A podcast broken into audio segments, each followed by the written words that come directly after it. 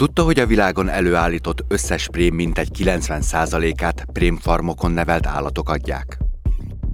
A világ legnagyobb prémtermelője Európa és Kína. Több állatot, például a nyércet, a rókát és a nyestkutyát szinte kizárólag a prémjükért nevelnek és ölnek le. Az EU-ban a legtöbb nyércet Lengyelországban tenyésztik, utána következik a sorban Litvánia, Görögország és Finnország. A Fur Free Europe, azaz a szörmementes Európát elnevezésű polgári kezdeményezés sikere nyomán, azonban örökre megváltozhat az EU-ban a prémtermelés helyzete.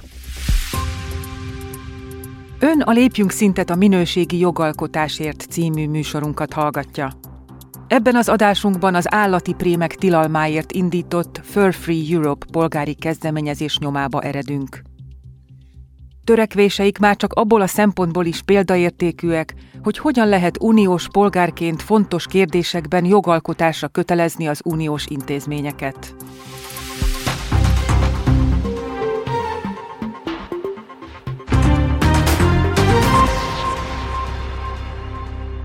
Az elmúlt években észrevehetően visszaesett a prémtermelés. Ennek több oka is van. Az egyik legfontosabb szempont az állatok jóléte. Egyre többekben tudatosul a ketrecben tartott állatok szenvedése. Az etikai aggályokon túl a prémipar a természetre is káros hatással van.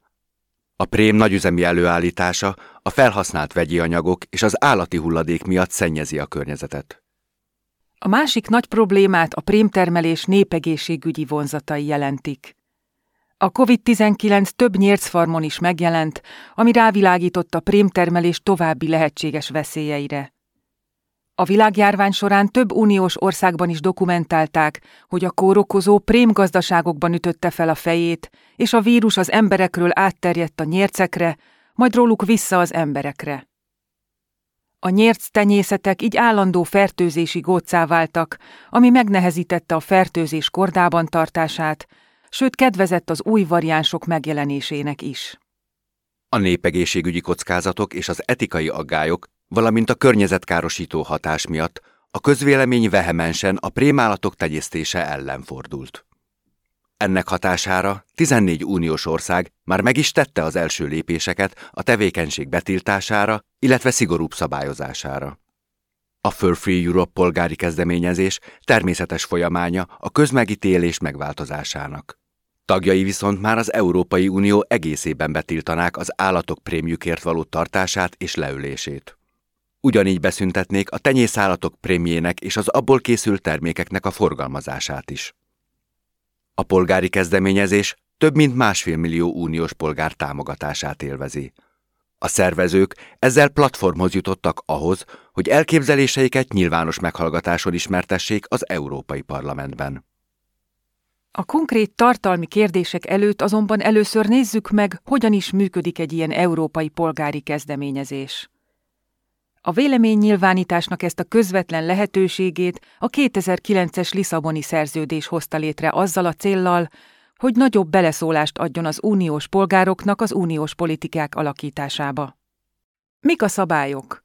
Ha az uniós tagállamok egynegyedéből legalább egy millió polgár felsorakozik egy ügy mögött, jogalkotásra kérhetik az Európai Bizottságot a hatáskörébe tartozó területeken. A szervezéshez kell egy legalább hétfős bizottság, amelynek tagjai legalább hét különböző tagállam állandó lakosai. Egy évük van arra, hogy összegyűjtsenek egy millió támogató aláírást. Az aláírásokat az egyes tagállamok hatóságainak hitelesíteniük kell. És mi történik azután, hogy megvan az egy millió támogató?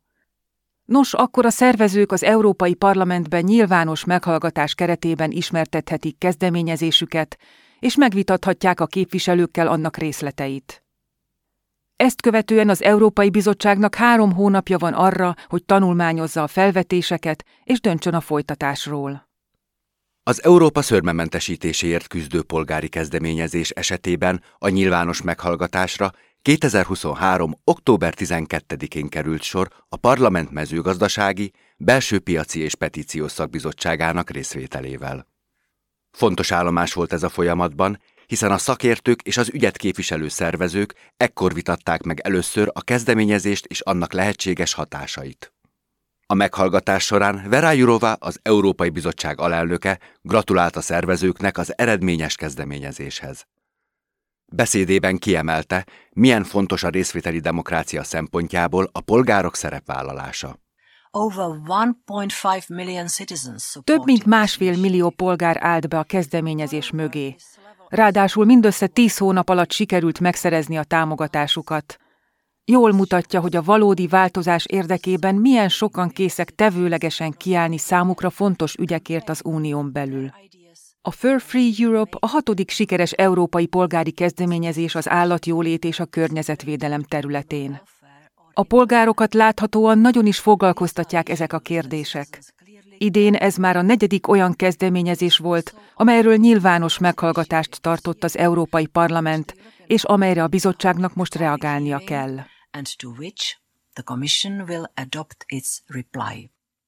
A nyilvános meghallgatást követően a parlament a 2023. októberi plenáris ülésén vitatta meg a kezdeményezést.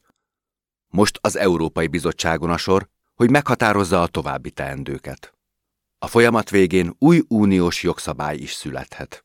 Ezért is érdemes uniós polgárként európai polgári kezdeményezést indítani, mert összefogásunkkal tényleges változást tudunk elérni.